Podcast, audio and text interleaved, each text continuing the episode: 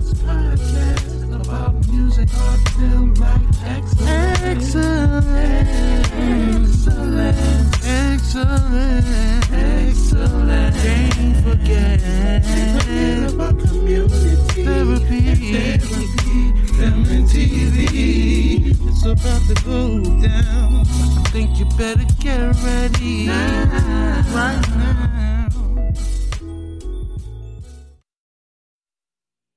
Welcome back to the Soul Savage podcast. I'm your host, Q Lynn. If you're new listening in, we got a special episode. And uh, if you're new here, what we do, I talk to all around entertainers from film producers, TV producers, uh, fashion designers, chefs, content creators. But I love having musical guests on because that's the uh, the base of the the foundation of this podcast and the Soul Savage brand is champion for musicians, songwriters, singers, and and just all around just great entertainers. And I feel like the ones we have on this trio that I'm getting ready to introduce is that. And and also I have to add this before we get into it. This podcast is for people that know what a compact compact disc is and what a cassette tape is. If you know what these things are, then you're going to enjoy this conversation we're going to have. Uh, that's about to happen on this episode because you know I love talking about music and I feel like we're gonna have fine china conversation. I'll break I'll break out fine china conversation for everybody. That you know, mm-hmm. paper plate most of the time is paper plate conversation. You know, like stand culture and all that. That's paper plate conversation. We about to have real fine china conversation, and I and I'm just gonna go in order of the names of in of a their trio. So I'm gonna introduce them individually, and then introduce them collectively because they're a trio, like I said. And so I'm just going in order. First one's a singer songwriter, hometown is Seattle, home of Jimi Hendrix, started grunge music. I love 90s grunge, Green Day, and all that stuff. I love I love all that. Uh, the just the essence of uh, Seattle. I feel like they have great energy, and I feel like this guest I'm getting ready to introduce has great energy. Y'all give it up right now for Miss Kasi. There we go. There we go. Jamaican air horns, all day. Yeah. How you doing? Yes, and uh, I'm so happy to be here. Oh yes, I, I am excited. I'm I'm anticipating this whole podcast episode since you know y'all since we scheduled it. I've been I've been excited for it. And the next uh, artist I'm getting ready to introduce, hometown Chicago, one of my my favorite cities in America is Chi-Town, Chicago. I love Chicago. House music, disco, all that. That is just the birthplace of house. I love house music. I love Chi-Town stepping music. I love all that stuff. And uh, right now, for Miss Stacy. Oh, thank you. More fire, more fire. Wow. Yeah, yeah. Next guest that we have on, Texas native, singer songwriter, fantastic, all of them collectively uh, have beautiful voices, but this one in particular, out of Texas, I've been following her career as well on The Voice, and and her online content is uh, amazing, and just just overall, just fantastic. Y'all give it up right now for Miss Tam. Yes. Yes. Yes.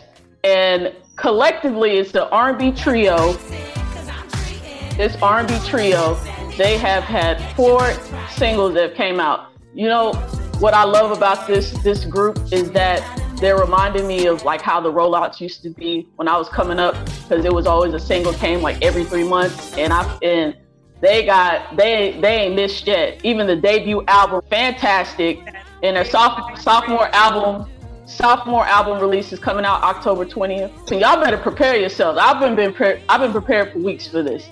But what we about to get into, I just got to get into the minds of this trio. When I tell you they are harmonic symphony, that's what I call it. Just greatness, immaculate, amazing. Y'all give it up right now for R&B trio, the Shindellas. We got the Shindellas on. There we go. I thank you so much for coming on the podcast.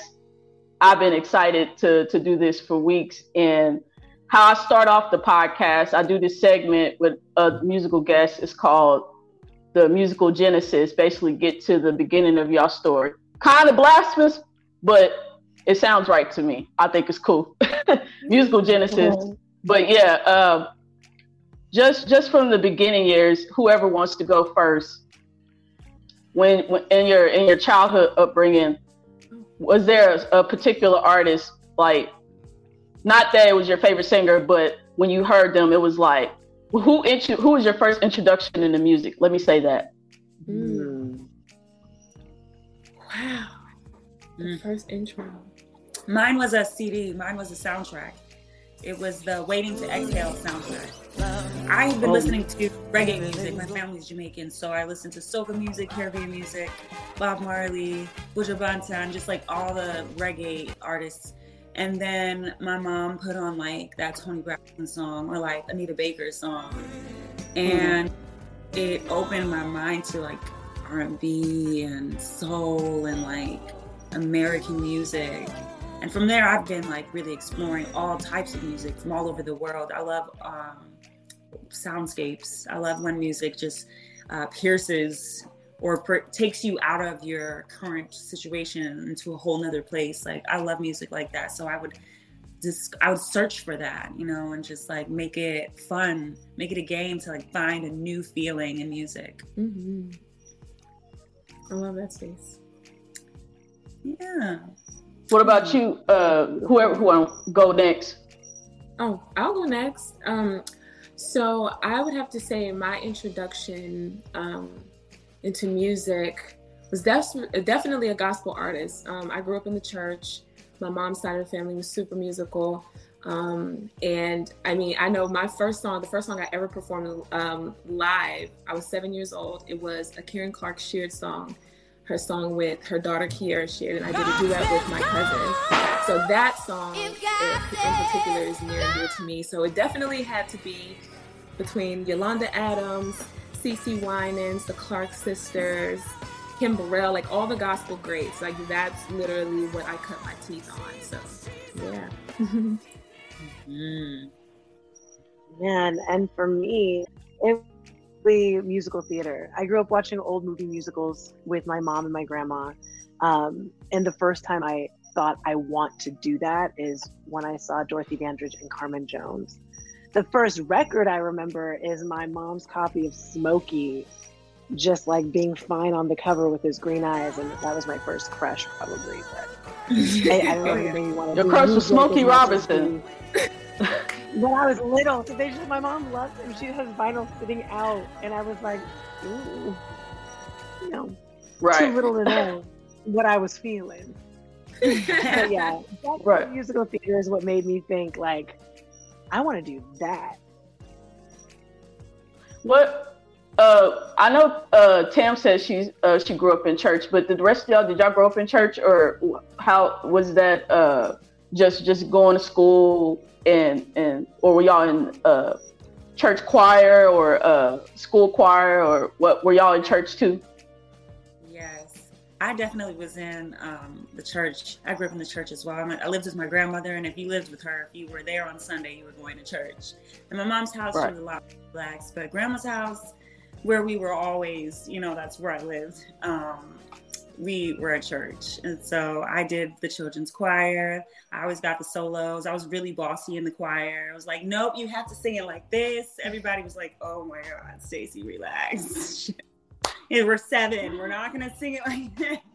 But I Right. loved, I loved hearing like harmonies and hearing people sing together and just that frequency that came from that sound, like when it locked in, that was the best feeling. So I feel like you get that in church. I mean, just naturally the most. And so I loved it in church. Mhm. For me, I didn't grow up in Okay. I didn't, but the first choir I was ever in was my neighbor's church choir. I would go to church with my neighbors, with the youngers, with the Batists, uh, with the Wagners. I would like kind of bounce around, but my family didn't go to church regularly. Uh, but the first choir I was ever in was the children's choir at my neighbor's Episcopalian church. And the first song I remember singing in choir was Hark the Herald Angels Sing. And it was so beautiful. And then I was in choirs in school and in all of the theater and acting programs. Um, we couldn't afford like the private lessons or private schools. So like I'm really passionate about keeping music and arts in schools because it's a lot of kids' only access point, and it definitely was for me. Man, uh, it's it's a lot of uh, singers and musicians because it was like a whole world. I didn't realize this till like my early twenties when I would ask some of my musician friends, and it was like they were they would tell like they were different denominations like COGIC and all that stuff, and they were talking about. I didn't know if this uh, related to y'all, but I grew up Baptist, so I didn't. They say we the he- heathens of the of the denomination, but I didn't have no. I didn't have limitations when it came to music. So when they were telling me, yeah, we didn't listen to Anita Baker or SWV or group or R&B groups in the night, I was like, what? Because I didn't listen. I was like, if I had limitations at certain churches, I'd probably be more of a heathen than I am now. Just being honest, because I was like, I, I I don't think I did. Y'all have that experience? Did y'all have limitations when it came to music growing up in church? I did. oh, you did? Yeah, I don't want to call. I don't. I don't know if I would call them limitations because um, growing up on gospel music, most of the, the the greatest voices came from the church. You have Aretha, you have Whitney, you have Patti, you have all these incredible voices, and so um, you know, I, I grew up, yeah, on gospel music, but as I got older and I started exploring, it actually um, helped me to realize that the through line was gospel, was church music, because a lot of them kind of had that background. Even the producers and the musicians that were, you know, writing the songs, the hit songs, like they had a church background. So it kind of, I don't know, I guess you could say it's a two edged sword because I would have loved to have been able to listen to like any and everything, but my mom was very strict. She was like, ah, gotta listen to gospel music, Christian music. That's it. That's the only lane. But I mean, I mean, it kind of, I mean, it turned out great for me. So I don't know.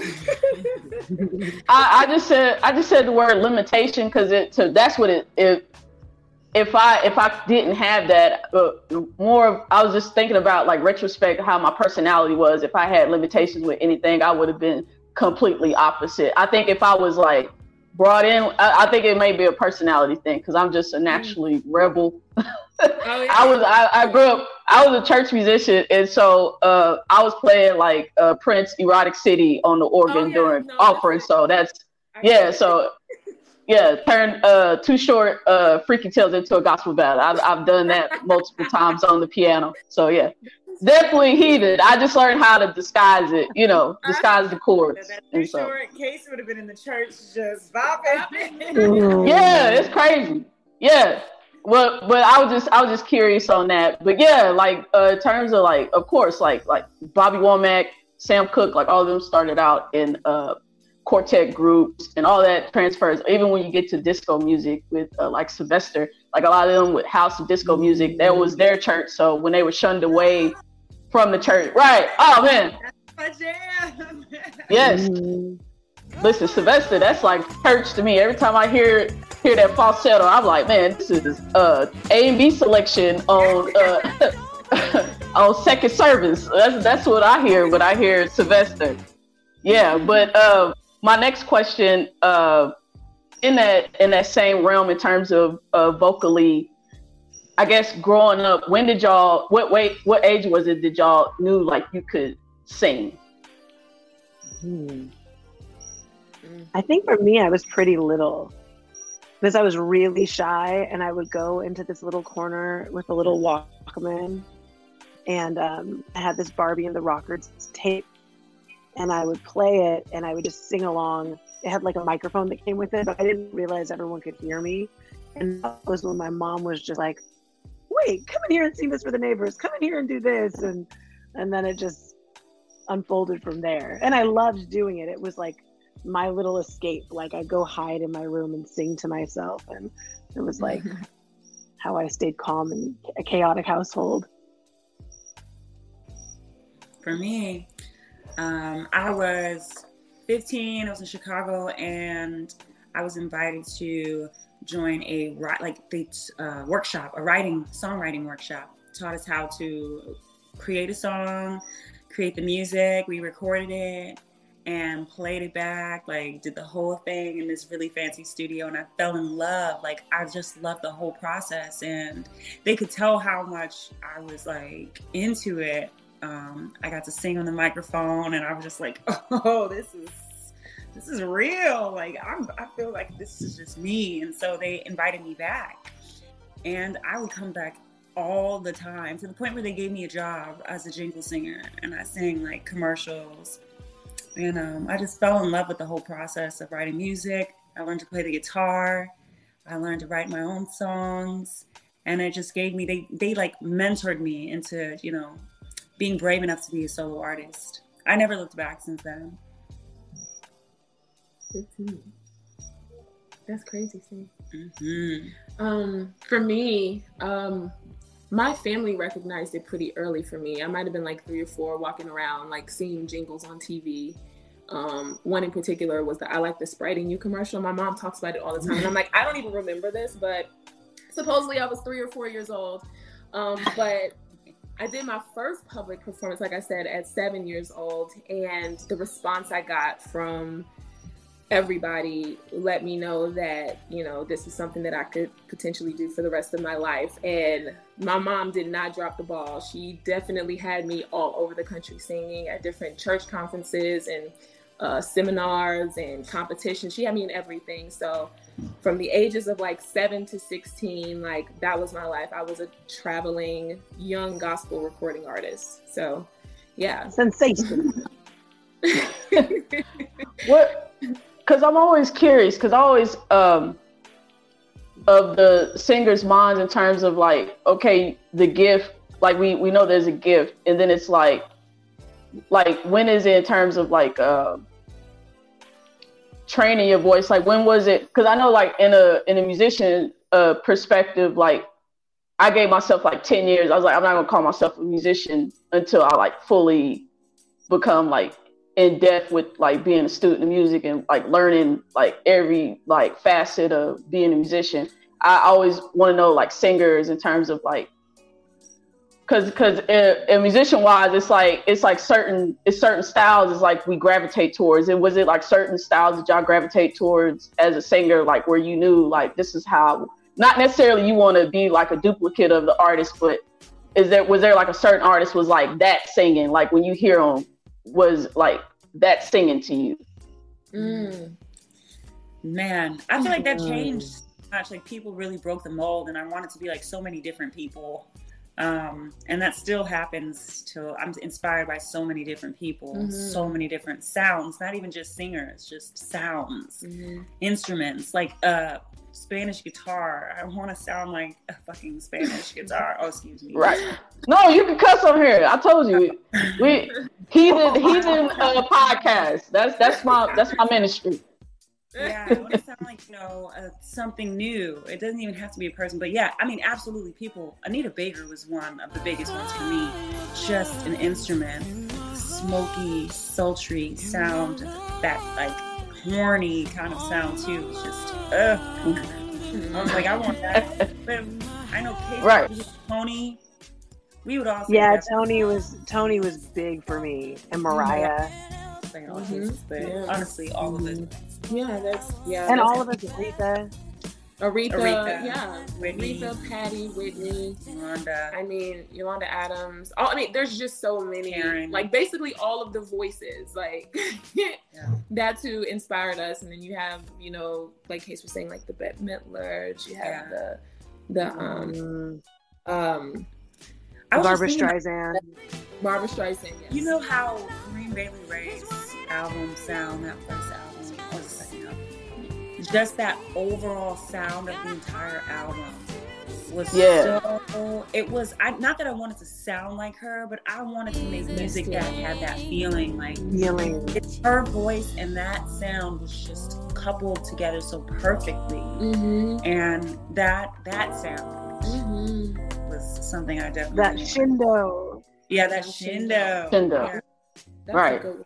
That's a good one. I man, that that has me thinking about like the albums that like changed the game for me. And as a as a kid, because I could only listen to gospel music, finally Karen, that album Um, it has Jesus is a love song on it, Balm in Gilead. Like Mhm. those those albums and that sound really like it changed the game for me because I was like there were so many. I mean, she there were just so many. Her possibilities were limitless, and hearing her voice and hearing how free she was and how like open she was, I was like, that's what I want to do. Like that's the type of singer I want to be. Like limitless, like free, just going for whatever, going for broke every time you touch a mic, like that kind of singing. Like that's what I wanted to. That's what I aspired to. question. I, I always try to get a feel of the era people come from. So I asked them like, what was their first like? Did you uh your first I guess listening device was it like a, a either a CD player, cassette player? What was y'all first? I had a Walkman. I had a CD player. Mm-hmm. Honestly, Have one of those. Yeah, Walkman. with. The headphones. The CD on top with the. I did have a boom box too that I had a Mhm. cassette player in my house, but I mean I think that was like something my mom had or my sister had. Mhm. I knew how to work it very well, but for Mhm. me it was the CD player. Yes, I had a CD player, a portable CD player. A and Discman. Yes, a karaoke. Did y'all? That was the that was the non-skip one, wasn't it? Yeah. It skips. It, it Did you have a non-skip? skips. Machine? no, no, no. You had money. You had money if you had the non-skip one. Right. Because listen, My shit skips. when you would try to like do anything. Yeah. Oh my god, you be on the school bus and they hit one of them potholes, uh boom. If they Right. start skipping it when they hit a pothole, it's crazy. right.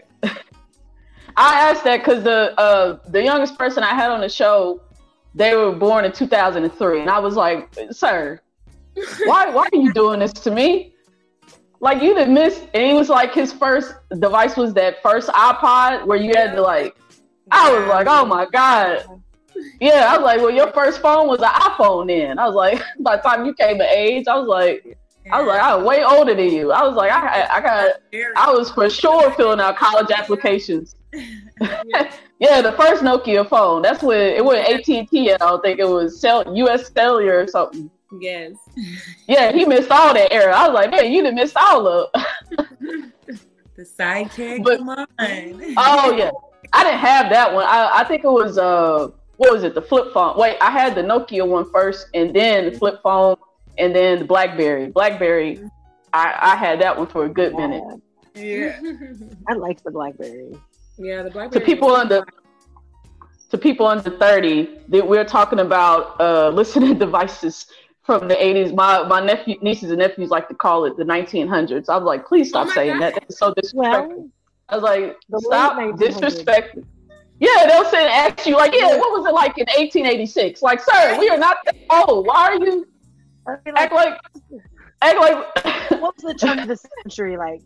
Right. yeah this question i was going to ask uh because I always do like this i don't know if it's a musician thing or if singers do it too but I always do this thing where i do like this uh musical connect the dot thing in terms of like i'll listen to an artist and then like i'll listen to like whitney and then i'll go to see what they're like i love like learning what my inspirations inspiration is and so i'll end up going to like a, a like a just a just a musical dot of just okay Whitney, go to Dionne, and then I'm going to Dionne, then Aretha, then Aretha, then Dinah Washington. Next thing you know, I'm all the way in like the 1940s, just following it, and then like musicians like D'Angelo. I love D'Angelo, so I go from D'Angelo, and then Raphael Saadiq, then Prince, and then Sly Stone, and then I just start following like that whole chain of like musical connections. Do y'all do y'all do that in terms of like following your inspirations, inspiration? Oh yeah, for sure, Yeah. for sure. Oh yeah. yeah, yeah. Yeah, That's so much. we're much kind of fun. nerds. Mhm. Also, Oh, that's what this. Yeah. Oh, you in the right place then. That's what this podcast is for. That's it. They they right now. Uh, they'll they'll sit and tell you something from 1972. That's what this podcast is. For. love it. hmm Yeah, definitely. I do that. That makes me think of like the national. Huh? I'm sorry. What'd you say? You Kate? said think No, I of was just saying it makes me think of the National Museum of African American Music and the hmm yeah. have there where it literally the National Museum of African American Music. Mhm. You guys hear me? Oh, you're Right. wearing the hat. Yeah. That, yeah, they have that Oh, they nice. Have an actual, they have an actual thing where you can pick an artist, and it will show you their lineage, their roots. I forgot what the exhibit's called, but it's really cool. Oh, okay. See, I still haven't been the one in DC, right? No, No, it's the one- in Nashville.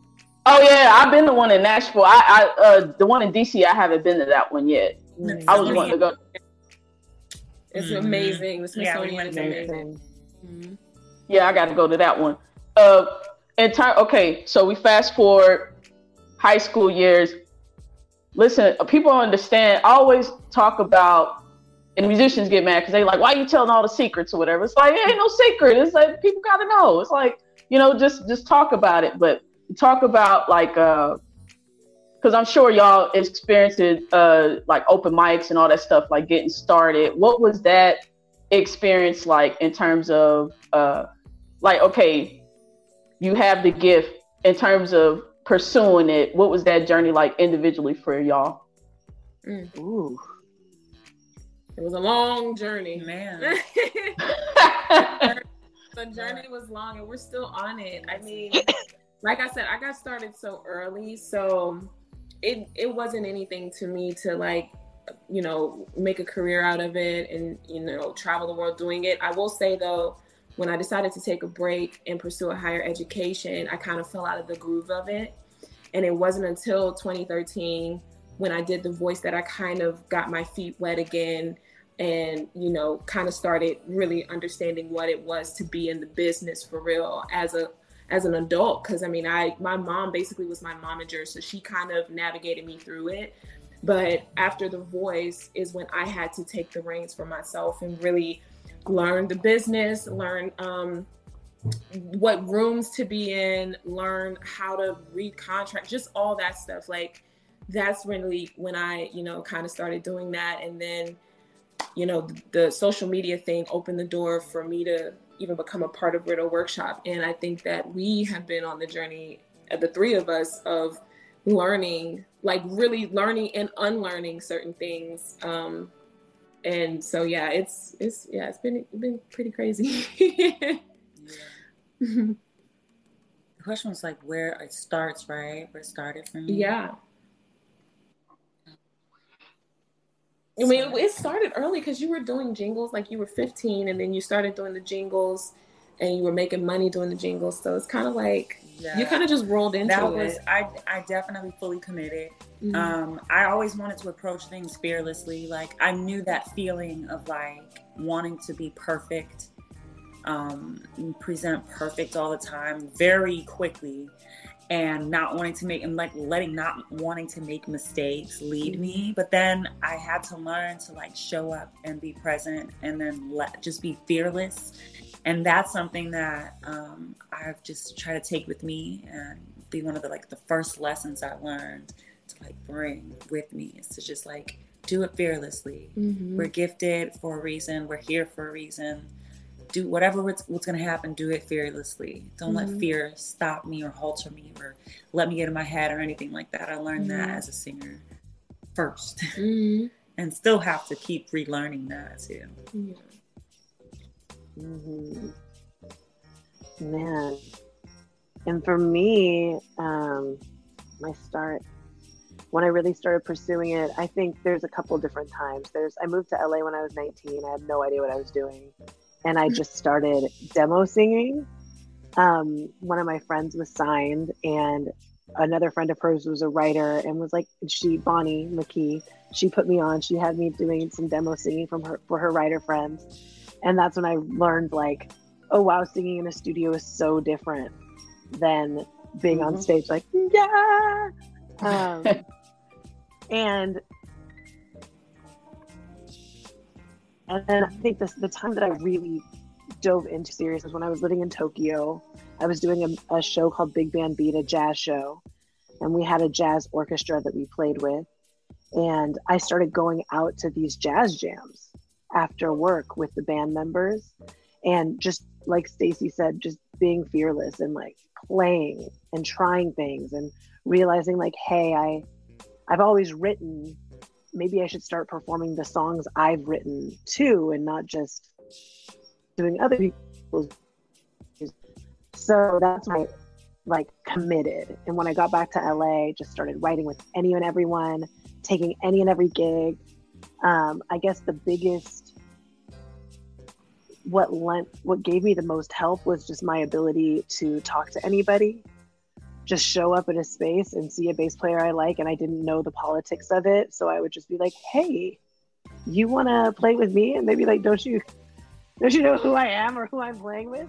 But it was disarming for a lot of people, and so I got to work with really great musicians who then helped me become a better musician. And um, yeah, and that's actually how I met Chuck Harmony. Was just showing up at a networking event that was packed, and there was no more room at the inn. And I, my friend Trudy, who was managing me at the time, got me in because Chuck Harmony was going to be there. And then a few years later, he was like, "Hey, how would you like to do this in a girl band?" y'all y'all transitioned perfectly. That was gonna be my next in terms of the trio, the Shindellas. We get there, so it's all an online experience. Y'all connect through that way. Never met each other, and connect online and put together by Claude Kelly, Chuck Harmony. Great songwriters, producers. They're like like new age Jimmy Jam and Terry Lewis. Like that's it's insane. Yeah. Like the track they're on, but because it's all uh, it's interesting with groups because it's like because uh, I know like y'all up in age, so y'all probably y'all never gonna experience what the ones that were younger, like teenagers when they got together. Like even start from the '60s, because I think uh, even with Motown, like with the Supremes and all that, like I think uh, they let that run go of Motown from I think like 1964 to 67. So there was like a drop off, and then uh, even the Andantes, like they what they contributed to the Motowns, like they were their own singing group, and they experienced hardships. And I don't think they worked for Motown again because they would. I think majority of Motown's hit records, they were like an ensemble background singers, but they were like a group.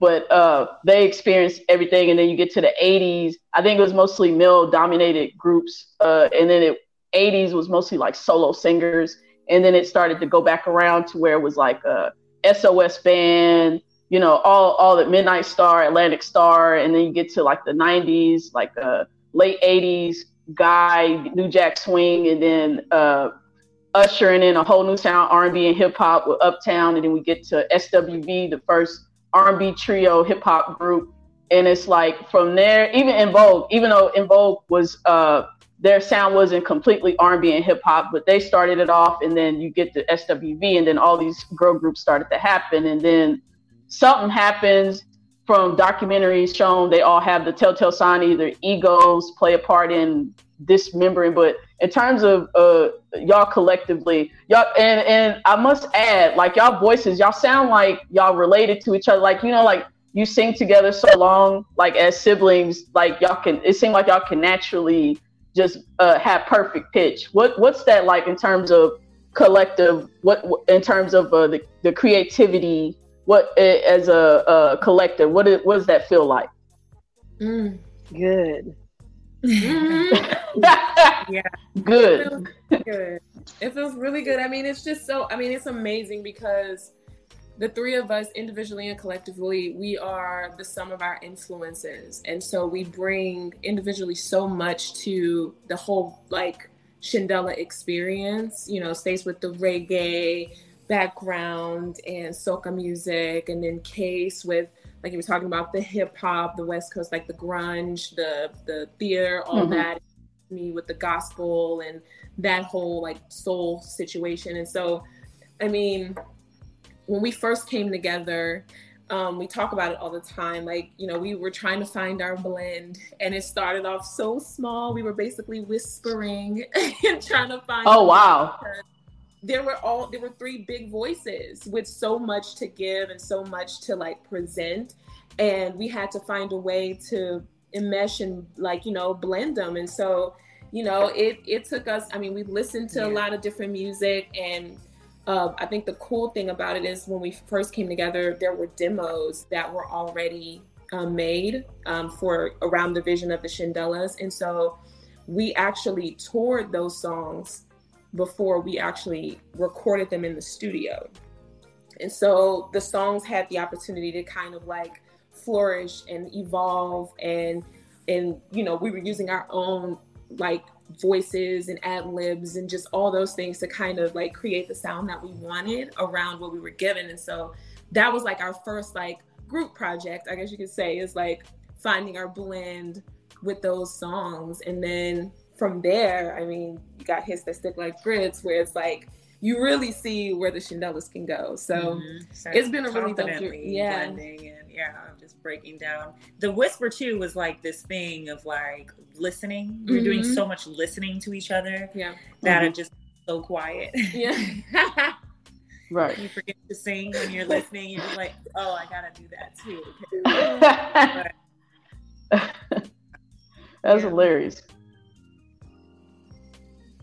that y'all are transitioning perfectly because that's what I was going to talk about next. Because I was like, of course, they'll talk about the the upcoming sophomore release, but I was like, we got it. We got to talk about this.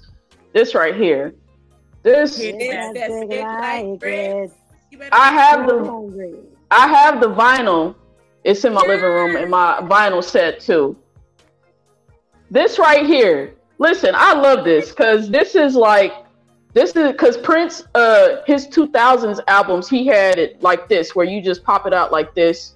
Yeah. And just, I love it. Prince, I think it's, listen, we're not going to hits and stick like grits. First off, the, the album title alone, I was like, yes, for this African American experience, I already knew it was going to be a good time as soon as I heard the title. I say that every other week. I say hits like stick like, I say cold grits though, because uh, it's that it's sticking. Yeah uh, uh, the cold grits. But I say that like almost every other week. Hits the stick like cold grits, or just hits the stick like grits. I say that. Uh, perfect name for the for the album. It lets you know anticipate uh, anticipation no more because that's exactly what it is. The only person that don't like yeah. hits the stick like grits is maybe Al Green. That may be it. But other than that, if you listen oh. to, listen to this album, listen. I, I'm just saying. It's not too soon, I don't think. It was 40 years ago. I don't nah. know. 50 years ago. but this album right here, oh my God, I love the packaging though. This is giving me straight 70s. I was just watching Christie Love day before yesterday. I was like, Jive Turkey Sucker. That's what this was the energy. I would I buy it just off the because back in the day I would just buy the album just by the cover of it. It's just everything about it is we were just talking everything. about yeah, we were yeah, talking about that cover. That is an iconic cover. Like yeah. everything about it we were talking about how like if we saw that in a record store, we would have to buy it just off the strength of the cover. Like yeah, it's like a movie soundtrack. It was like uh, you knew it was gonna be a great movie soundtrack when you saw it. was like covers like this, like the the Sparkle soundtrack, the you know, mm-hmm. the Shaft soundtrack with with uh, Isaac Hayes producing, yeah. Curtis Mayfield with Sparkle. It's like come on, it's like mm-hmm. giving classic that, but Listen, it's so many. Like I said, I don't have a favorite on here. It's like asking me what my favorite hand is. I can't even. I wouldn't even ask y'all that throwaway question because I'm sure all these are your favorite. But when I the equivalent of like whenever I read Toni Morrison, and when I read her books, yeah. she'll say something profound, and I'll just stop like mid passage and be like, just to contemplate on what I was reading. And it's albums like this Fear Has No Place, that did it for me in terms of like, I'm like, because I, it was just overwhelming, like everything that I was trying to process listening to. I was like, wait, hold on. And it's been a while since an album hit. I think it was uh, Solange's A Seat at the Table and mm. D'Angelo's Black Messiah, where it was like, I had to pause it just to like, because I'm not even halfway through the album and I had to pause it. Even with the interlude, I was like, the money interlude when uh, Chuck is doing the playing the, the piano part and I hear that sustain pedal, I was like, God damn it. I was like, I am like, this is this is what I'm talking about. The intro got me in soon as I but yeah, the album is dope. The the I just had to talk about the the uh, debut release and just just cohesively how it all the tracks play out. The album sequencing, everything about it is just it's just high replay value. Thank and it's you. like you can't get no better Thank than you. that. But I just had to give y'all that. And it just I, I just had to talk you. about this. Uh the fear has no place when y'all get to that bridge and y'all do that. The cadence of it, it reminded me of how Babyface yeah, how uh Babyface uh did I think it was Whitney's uh I'm Your Baby Tonight and uh when he did Karyn White's uh, "The Way You Love Me," and she and if y'all say, I want to know how many takes did it take for y'all to do that? And if y'all say Oh my god. one take, if y'all say one take, I'm about to turn this mic off and cuss like No. crazy. It How long- how- one day. It was it one was- take. Okay. No, no, no. But was- um, Yeah. we we were so passionate about this song. It didn't take very long. We were driven at that point. Uh, we were so emotional, and so that was in it too, and really drove us. It wasn't very long. It took us a couple, if that. Mhm. But Yeah. That's um, that's that, that's gonna make me cuss too. Cause who does? Listen, I just want to let the listening audience know if you're not a professional singer, what they did on Fear Has No Place is not normal. Uh, and I listen. I got a yang yang yang around the house voice. Okay, I, I can harmonize. You know, on gigs. You know, I help with background vocals when the background vocals are. But you know, I ain't got lead vocal. I could give you a, a cool alto notes. You know, but I ain't gonna give you so when I tell you, not everybody can sing this song, and y'all just saying, "Oh yeah, it only took us like two, three times." Like, are you serious? Like, you sound like Bilal when I asked him how long it took him to do something. He's like, "Oh, it was only like a few minutes." Like, sir, this is took me like an hour to learn it, and you talk about it only took you a few minutes to do. Listen, I just had to let the audience know that that's not normal. The way what y'all did on that bridge on Fear Has No Place is not normal. And just you. wow, it's crazy. Thank you. Thank Yeah. you. That was a lot of fun. It was. It was. It was the We timing. like- it was time for it. So we got out and Right. yeah. And it's even crazier live. You got to see that Yeah. I think I, I did. Uh, the City Winery, excuse me, Chicago. I, I was like, that's why I was like, I gotta hear y'all live. I was like, and I've already heard y'all live. Like, what Yeah, was that? Two, three years ago? Yeah. It was, ago. yeah, it was a while back. COVID, COVID brain got me, so I can't remember. Listen, you long overdue because let me tell you, that She's song has even, yeah, it's evolved even more. That was probably like the first few times we we had sung the Yeah. song because like right. the song dropped 2020. So yeah, it had to be, Yeah. yeah. Oh, for sure. I'm definitely, and I love like hearing albums like this and wondering what it's going to sound like live, like with a band, and you know if it's a band behind it, because it's just, I mean, just vocally, it's just just perfect. But everything else is like I want to hear that live. I got to hear that live experience, and y'all are dope experience live. And it's uh, Thank you. listen, I just had to give love to this album. It's just not to be looked over. And it, I think people still people still talk about this album online on on Twitter, sure. Yes. or formerly known as Twitter. Getting to, I mean, in terms of this experience, uh, touring this album and what it's prepared now. What what's something that um, y'all learned collectively, like starting out that in turn in retrospect, like that you in retrospect you you know a lot more. What what's that experience like in terms of like the experience touring? What's that experience like now in terms of retrospect of how you started out as a group? Mm. Uh, we're just so much more confident. We have the experience now under our belt. We go into things now we just know what we want. And I think that just makes us more confident, which makes the music more palpable. And like, I mean, we are, it's, well, I've definitely learned that we're more powerful now than ever. Like, Mhm. our power of the, our voices and the Mhm. power of our messaging. Like, fear has no place. Like, after touring that and singing that and seeing how it moved the audience, like now we know how necessary it is for songs like Last Night Was Good for My Soul, um, Mhm. coming album, or like some of the other songs on there, uh, Good as Gold. Mhm. We we were talking about a lot of very um, Tough topic. T- a lot of tough topics. Money was very, you know, talking about money, you know, and how capitalism Greed and and- yeah, Mhm. fear has no place When my heart we're talking about how like heartbroken how like we've been through some things and you have to do more so it was a lot of it was a lot of like really emotional music and now we're in this stage where we're just celebrating we're happy we like we want to dance we Mhm. are in. We want to celebrate everybody who's made it through the last few years of craziness, and we want to see you again and dance with you. We got a two, we got a two step to our music now. We like it's Mhm. just we're we're letting our music um, guide us, and we're growing as we keep doing that. Keep sharing it. hmm Yeah, it's.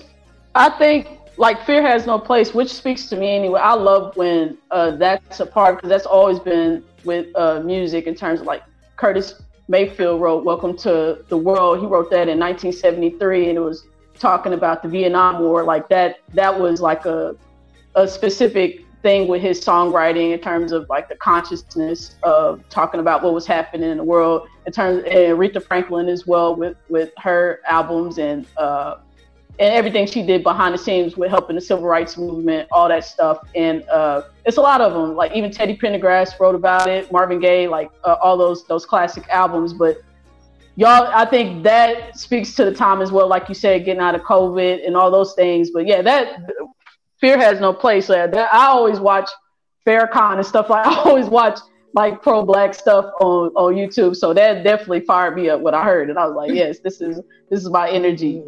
it fires you up. And then y'all transition well with your sophomore release that's coming out. Shindo. Shindo. Yeah.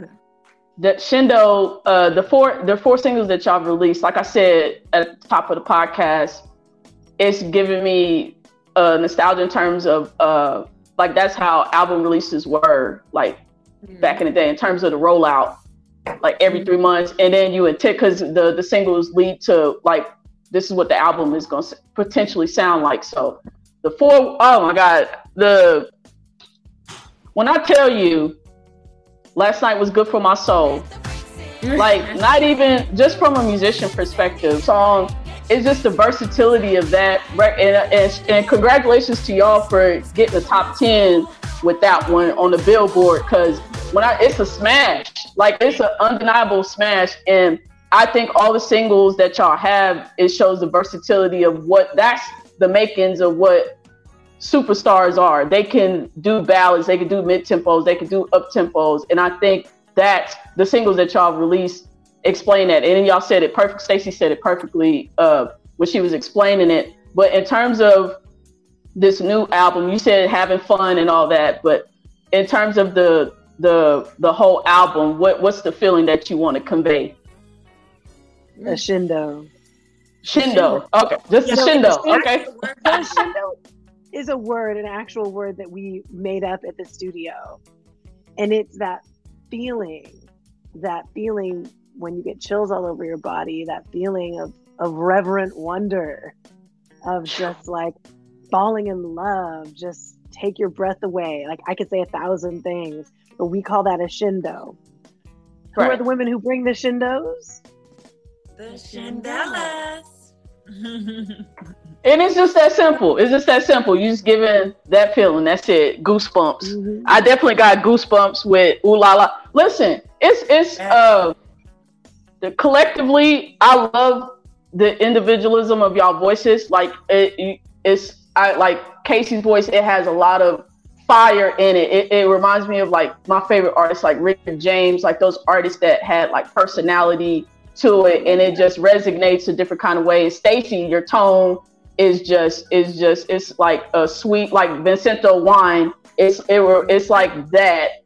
And then Tam has that just over like the way you assimilate like like I can hear the influences like not like a replicate like a Aretha or something like but I can hear your influences and it's just certain the way you approach a note and the way you extend the note the way y'all all collectively do it, it just you know it, it's all that like Tam, like the ad libs you did on. I'm sure you get tired of hearing it with Ooh La La, but God, dog, it was like, man, again, I had, yeah, speaking in tongues.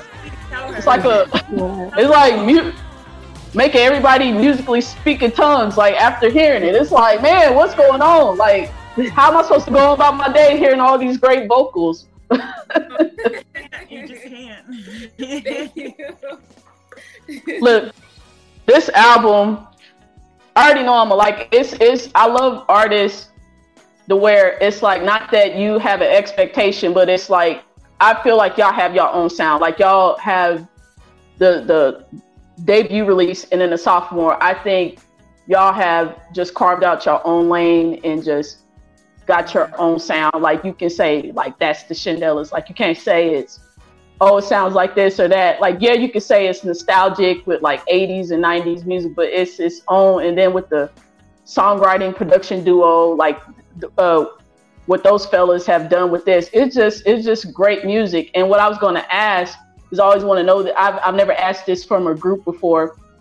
It's certain things in his music business to where it's like just being in it for so many years. It's like you had to. I was going to ask the group. Uh, I always wanted to ask the group in terms of like understanding uh, as a collective in the decision making when what y'all have to decide if something is a inconvenience or opportunity. Mm. Mm, wow. Yeah. Yeah, oh, that's a really great question, especially for a group because it's it's different, right? Yeah. Like a lot of give and take. Right. A, a lot, yeah. Mm-hmm. We still want to challenge each other and like push each other. Mm-hmm. So, man. Yeah. How do you find something as an opportunity or an I mean, I think it's all opportunities. I mean, to be honest, like I think we we've been since we've come into this, we've been very selective about um, how we move um, because we we see this this the Shindellas and the vision is so precious. It's like our baby, and so you know the decisions that we make.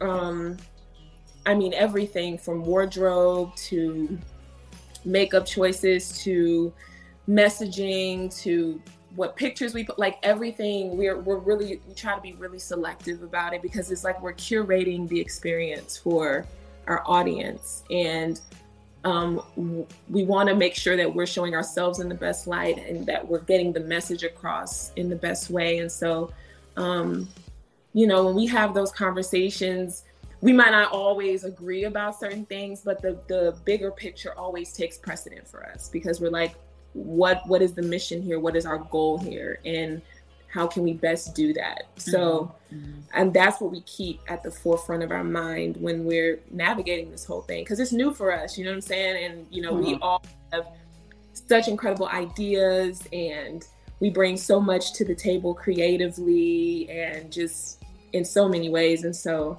um, finding the balance of energies and finding yeah. that common ground is like that's big for us mm-hmm. so and speaking up and saying like each of us individually saying like i need a break i need a rest mm-hmm. yeah that i think was the a big journey for all three of us too just being able mm-hmm. to acknowledge that because we're just so hungry and so ready to take it all on and then there's some times where it's literally like you all right yeah. you know what I mean? Like, or you good? like, right. That's a big thing too. Sometimes it's just we would love to do it, but you know what? We've been going really, really hard, and is it gonna? Is it gonna be a good night's sleep? Gonna be more important? yeah. Mm-hmm. Yeah. Right. Yeah. That listen, y'all transitioning perfectly to my next question. Just uh, as a collective, because with live shows, because I always talk about it, because just a, a regular everyday person doesn't understand. Not that you're complaining or whatever, but they don't understand. It's levels to doing being in this industry is levels to in terms of uh, live touring. They don't they don't understand like the process of going from a certain amount of people in the room, maybe 50 people in the room, to moving up to uh, theaters, arenas, in stadiums. They don't they don't get as levels to that. And uh, what I'm gonna put in context in terms of y'all collectively, because the album, like I said, the albums are dope, and I'm sure the the sophomore release is going to be just the same. What what y'all what are y'all envisioning collectively in terms of how that's presented in a live experience? Mm.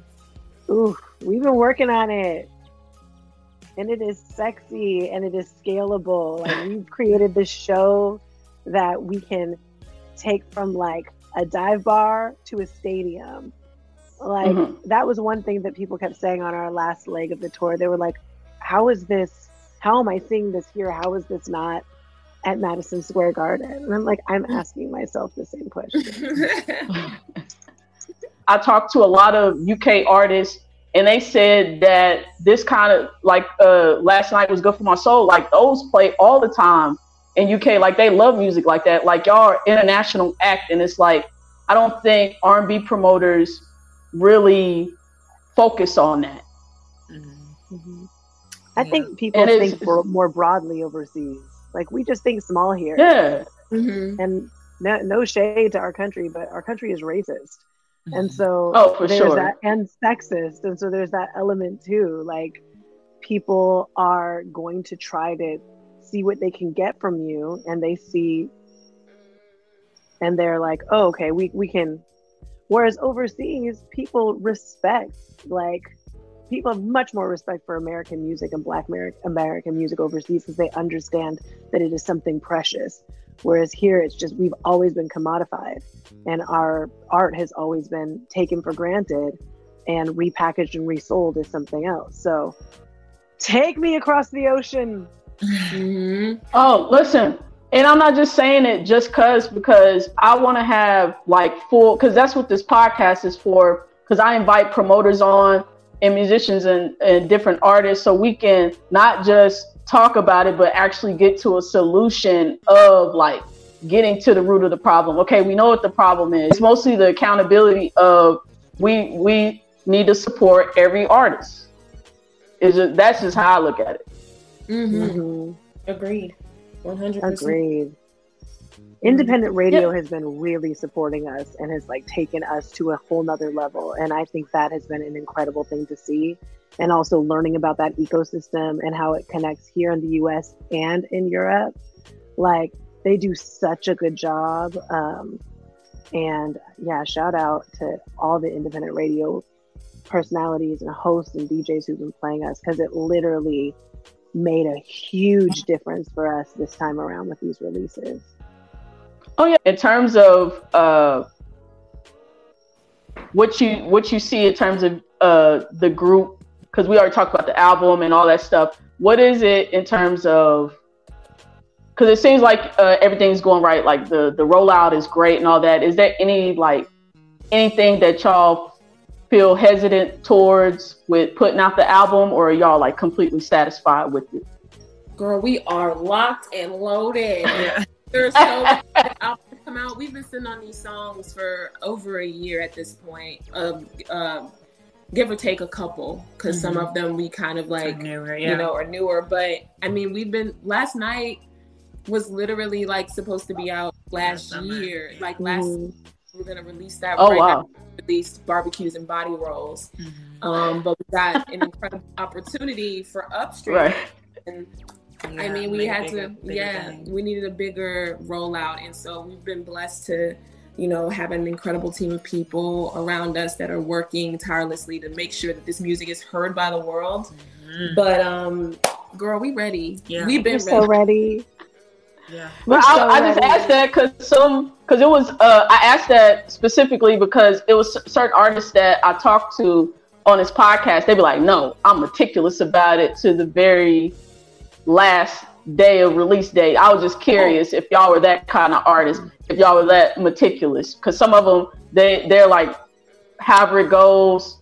Some of them do it and uh, like a uh, D'Angelo's process. He does it in like one take, like and however it comes out, like he'll practice it and. Oh.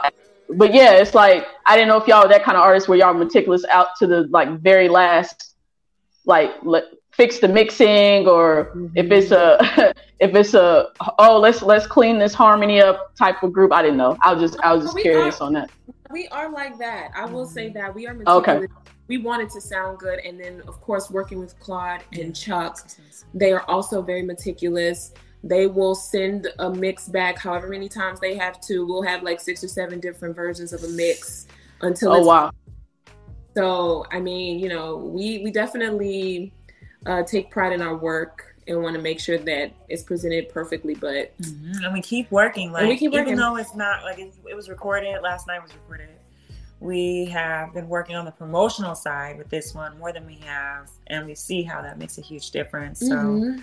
The work doesn't stop even when the song is recorded. Right, Like or we're when still meticulously we did the video, meticulously like adding it into these shows, calling radio personalities, just, like just spreading the word. That work is like still going. Yeah, it never man. stops. Yeah, Yeah. and the songs are alive. The songs are like these Mm-hmm.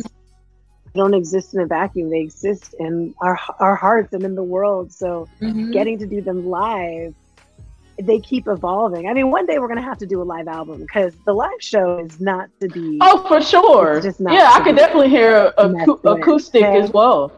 Yeah.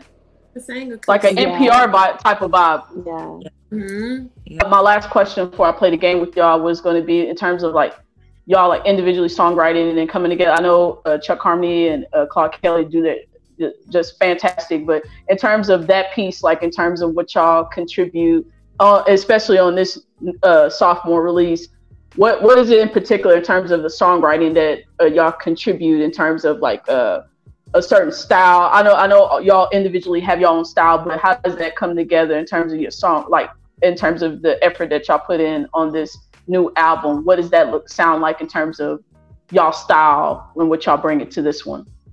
Mm. Yeah, it gets it's more of our voices uh, because we were uh, writing and we helped to create it. It's like really how we would say it. It's really um, we feel the words a little bit differently, and so it's just it takes it to a whole nother level. Some of these songs in here, uh, uh, Claude is really really great at songwriting and Mhm. uh, perspective.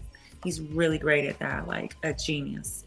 But there's something about how the three of our influences come together and um, ed- like what's the word? I think educate him on how to use us as an Mhm. instrument that Mhm. way. Um, there's something about that. It's so beautiful, Mhm. um, and it's fun to see him like discovering that, and Chuck musically doing the same thing, and even us. Like we know certain parts. We're like, oh, Tammy would sing that. That would be. Oh, Kasi would be that. Like we kind of know that now, and um, so I just think we're at this place where it's so free and like beautiful. It's powerful. Mhm. hmm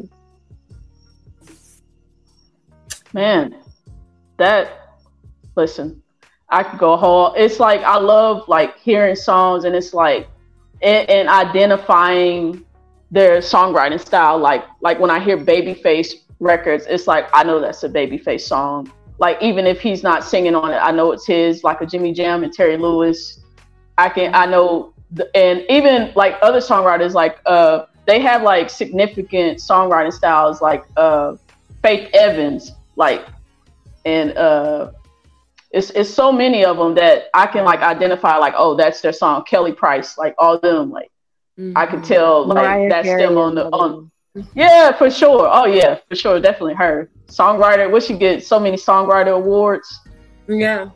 She Wrote the number one Christmas time.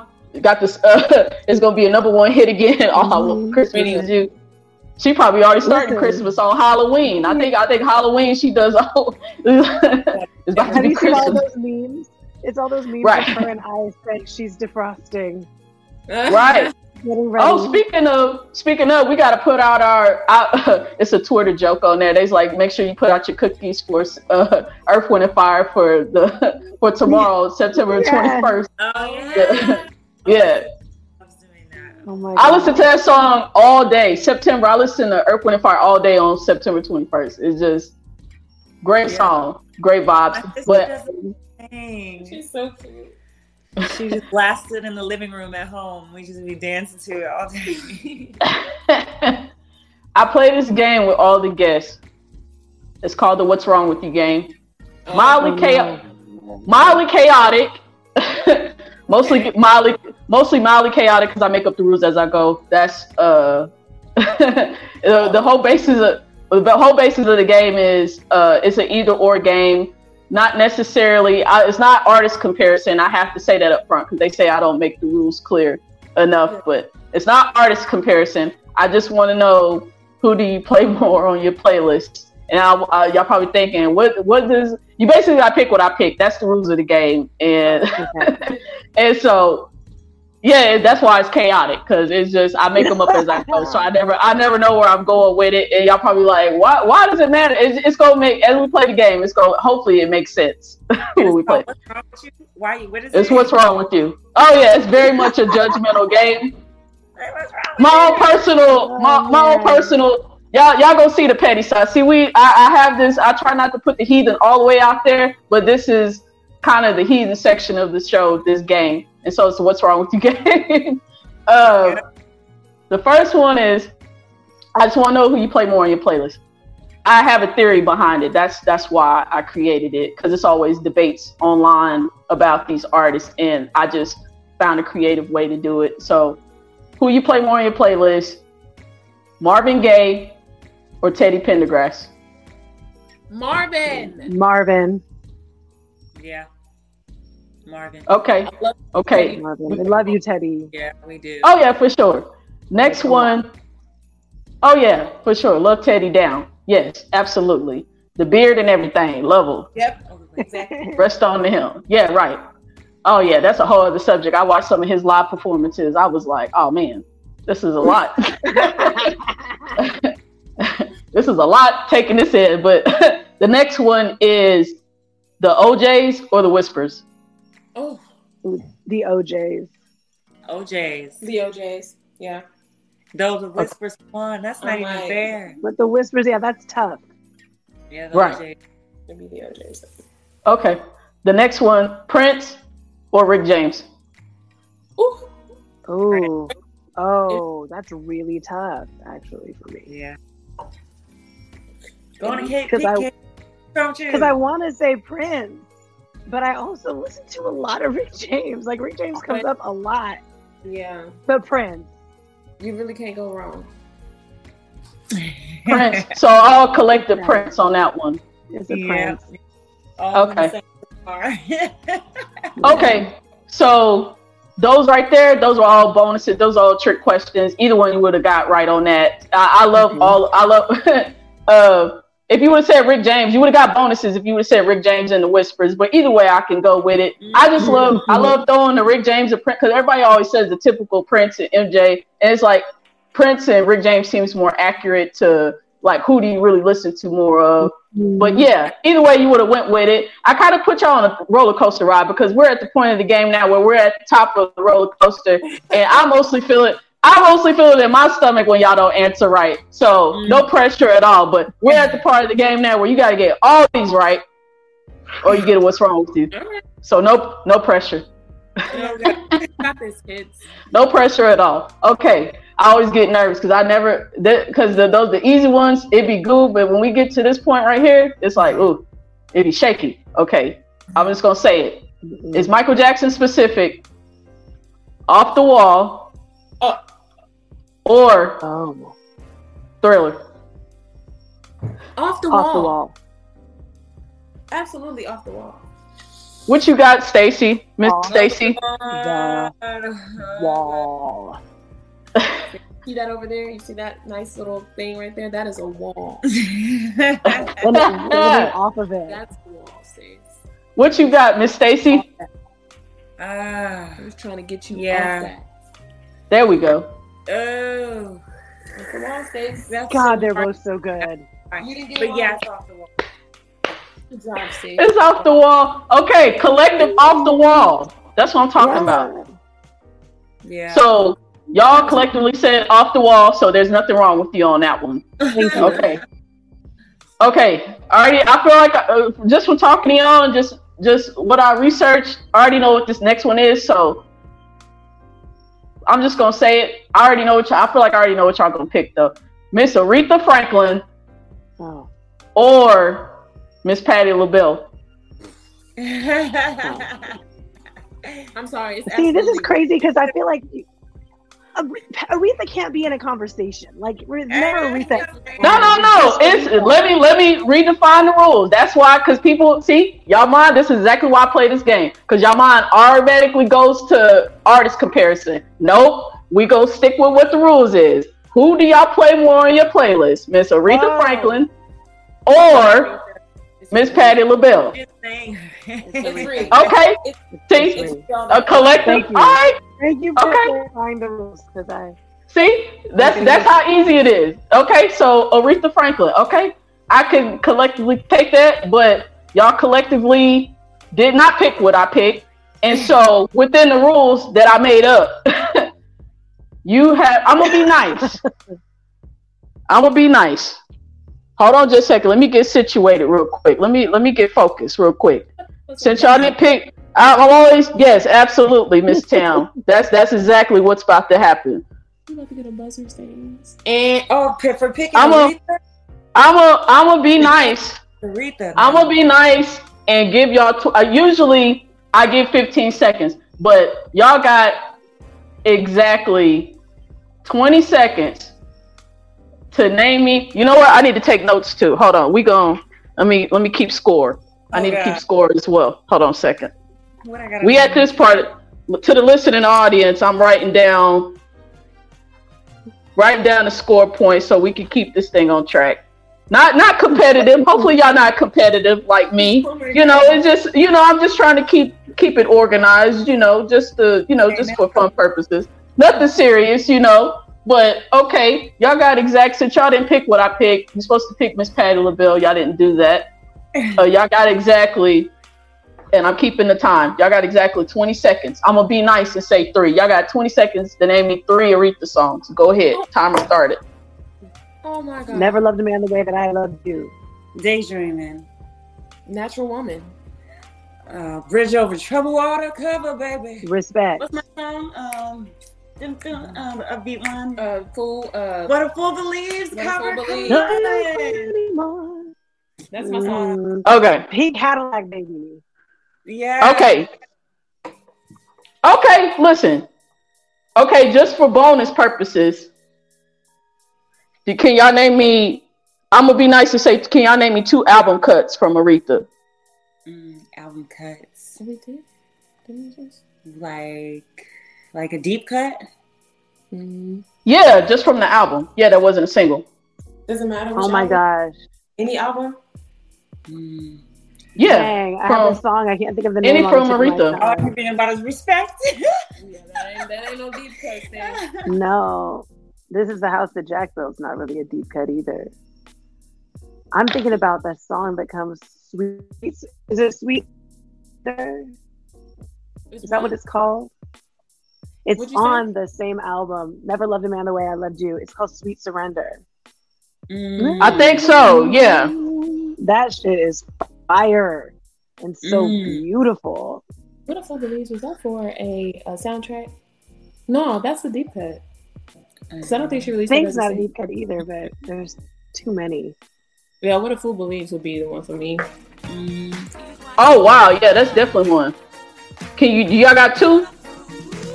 Yeah, we got two. We got Sweet Surrender and What a Fool Believes. No. Okay, I'll take it collectively because I was going individually Oh, Oh, two put the points down, two each. But no, I'll take the collective. Would it? okay. Because we, we- you know, we move as a unit here. You know what I'm saying? Okay, y'all can move as a unit. I, I, I accept that. Yeah. I think it's called our Surrender Dear. I think it's called our Surrender Dear. Yeah, that's what it is. Okay, I'll take that. Deep cuts, like, Okay, look. Yeah, the I one- was Okay, so Deep cut up in here, please. okay, so y'all name me y'all na- y'all name me three Aretha songs, and then y'all added some bonuses in there. You're not gonna get a what's wrong with you. Great. Y'all was gonna get y'all was y'all was gonna get a collective negative 17 points, but I deduced it to negative two, so y'all all have negative two points.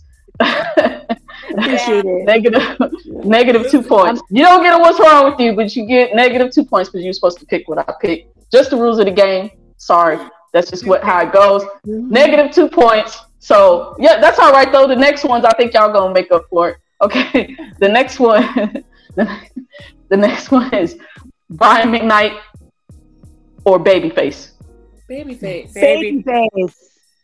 Okay, and I forgot also again, I make up the rules as I go. I always add it in catalog, but some of our, some of the guests said I'll be cheating, which I you know I admit I be cheating sometimes because I add the catalog in there, you know, j- just for Babyface's purpose, just to get the W. But I'm gonna be just solo work, so solo work Babyface. Y'all taking it over Brian McKnight, just to clarify. Yes. Solo work, baby face, catalog, baby face, All of it, baby baby face. face. Oh my gosh! Baby- Listen, Brian, it's the for did, who'd you pick, Miss Stacy? Babyface. Babyface. Okay, Oh, I was okay. Yeah, I did. I did. At first, okay, I thought you would contemplate. Okay, so collectively, since y'all answered so fast, y'all get a bonus. Y'all get a bonus 32. So y'all got 30. yes, that's what I'm saying. Thank you. right? When women come together, powerful things can happen. Really, Listen, that one be shaky. That one be shaky. That one be really shaky. And because to me, my theory is that people do listen to more, but some of them love, not saying one's either or, but I just hear way more people have Babyface on their, their on their playlist than Brian McKnight. And if you and the people that have said Brian McKnight, they like super fans and they got the ballads, they got all the albums, they name me album cuts. I'm like, oh, you're a real fan. Cause I didn't I don't think I got any. I don't know. Brian McKnight just don't do it for me. I don't know. He just, he just. I mean, he good. I know. Like I acknowledge the legacy and the greatness and the hits, but it just don't resonate for me. You know what I mean? Mm-hmm. Just, just don't do it for me. You know, too many runs. I don't know. I'm kind of selective. I, don't- I don't like all that. You know, this is you know them '90s runs. It, it be too much sometimes. It's like I don't really. It's good for sing along at karaoke, but you know, other than that, I don't really listen to it like that. But that's just me. But the next one, the next one is SWV or Xscape. SWV. W U You, U S W U W E. Listen, y'all, y'all acing this right now. Y'all, I was like, I was nervous, but I'm like, I shouldn't even be nervous anymore because right mm-hmm. now, y'all, y'all acing it right now. I didn't even have to Be the Windellas. That's right. Okay? on track. The next one is Jodeci or Boyz II Men. Ah, Say. no, this is Mind you, I love Boys Yes. Men. I'm not even love cap. voice man. Love Boys But do you got more on your playlist? Is On my what what the question now. is? Definitely Jodeci. I got about one or two Boyz II Men songs. Oh my god, the interludes? What? You No, gotta I sit here got- and play. What? We just saw Jodeci though and SW. I did too. Live, so it Yes. on repeat. So if we're sticking to the rules of the game, Right. The it playlist doesn't is matter. the playlist is playlisting with Jodeci. Playlist Is what you're saying. with Jodeci. Yes. I went to it too. It was a good time, but but I did not realize there was so many people in Dru Hill. I was like, somebody on the internet said it was Dru Hill Yeah. Mass Choir. I was like, that's so, that is hilarious. Sounding good too. Like They do, they do. I was like, it's Drew Tan Clan. I love it. But yeah, the next one, the next one is uh next one on the list. Okay, I think we're in the bonus round now. Uh, okay, since y'all listen, y'all are musical greatness, musical royalty. We just gonna we just gonna do it like this. In terms of uh debut album and sophomore release, who you going with? With or Faith or Mary J. Blige? Oh, Mary. You Mary. Gotta Yeah. you gotta go with Mary. I think I think you have to just Faith, Faith is my girl. Yeah. But you gotta Listen, go with no, no, let me let me specify. Like I said, debut album. Who you going with, Mary or, or Faith? Y'all going with Mary still? I'm going with Mary till the day I die. Wow. That's my Yeah. girl. Debut, y'all going with Mary. I'm going. I'm with just Mary. trying to clarify. I, I'm just think just to be clear, just to be clear for the debut, we're going with Be Mary. clear, talking about we're talking about right? Which songs are on our What we got, what we got on our I, playlist. I was just wanting a clarification. I'm not questioning anything. I'm just, I was just trying to clarify. That's it. Y'all said collectively, Mary J. Blige. You know what? It's a bonus, so it don't count anyway. So, listen, we tallying up points here. Y'all, I was supposed, y'all supposed to pick Faith. I'm sorry. I'm sorry. We love So it's a bonus. It's a bonus anyway. It don't count. Either one. I know. But that The Mary what what I wanted what I wanted was the Faith debut and then Mary sophomore. That's how that was supposed to go. Mm. Oh, I But- we had to choose a co- together. Oh, it don't matter. However you, however you Oh, want to. okay. I'm still choosing Mary, so it's fine. Man, Faith's debut though, that's like quintessential R and B. It's like gospel R and B. That's what I thought. I was like, oh man. yeah. I thought we. Would, I thought uh, okay, we'll stick with Faith. We'll we were stick with cool. Mary. No, I thought I was like I thought we was musical kindreds, uh, just having a good time, and then it was like ah, it was like Faith Evans don't get no love on the debut. It's like all right, She cool. gets Well, so gotta- much we gotta love. talk What we're, what we got to talk about what we're measuring with, because if we're, if we're talking about the Right. song and the delivery of the songs, if we're talking about vocally, like, I mean, because I mean, there's just they both have something that they're bringing, and I know with yeah, Mary, for sure. the lyrical content and the delivery of the songs and just how fresh she sounded and how like raw and beautiful it was. For me like faith was literally a church like it was a church experience but like in a like hip hop kind of way. Like that's that's what it was. It was like those worlds colliding. So it was they were both innovative in their own right Oh, for like, sure. yeah so Listen, just to the listening audience, I'm not saying I listen. I got the what's the 411 T-shirt in my in the bedroom right now. Got it. But I was just saying the reason why I give Faith the debut is because, like you said, it's like gospel R&B to me. It's like I don't skip no songs on that album. Just the replay value. That's what I'm just measuring in terms of like so- the debut and the sophomore. Like to me, Mary's like it had the ip, like it's ushering in like uptown hip hop and R&B. Like she's staple for that. But I feel like she rocks more with the sophomore album because I hear more of that. Because when she performs the the the live uh, performs "What's the 401," it's mostly the remixes. It's not necessarily like album cuts. She go she goes majority album cuts on my life. That was just what I was.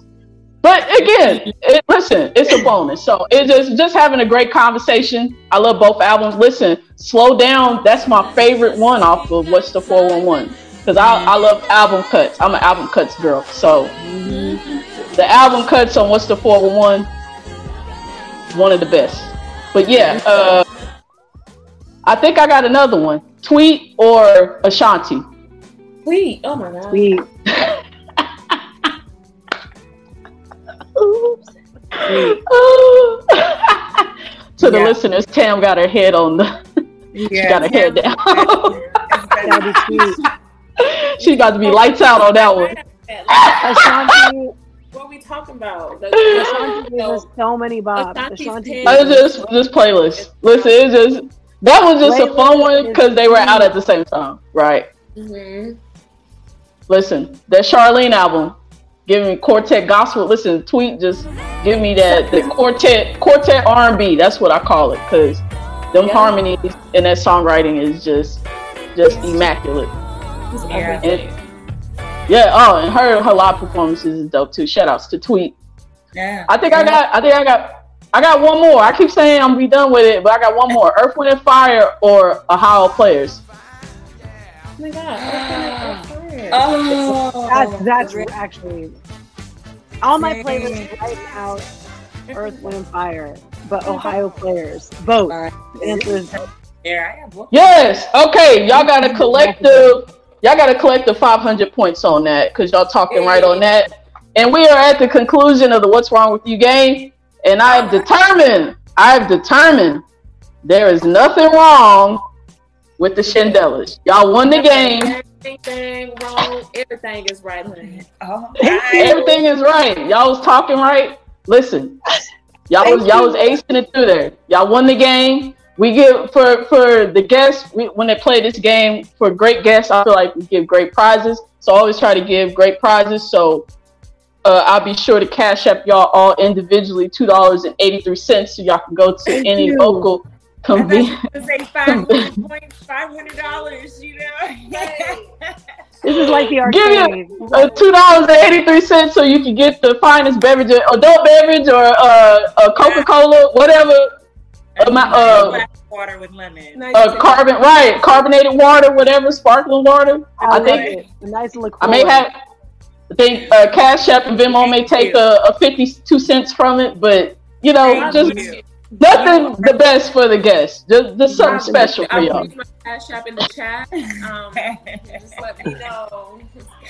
We drinking, for Oh, oh my god! I'm just playing around. Listen, this has been a good time.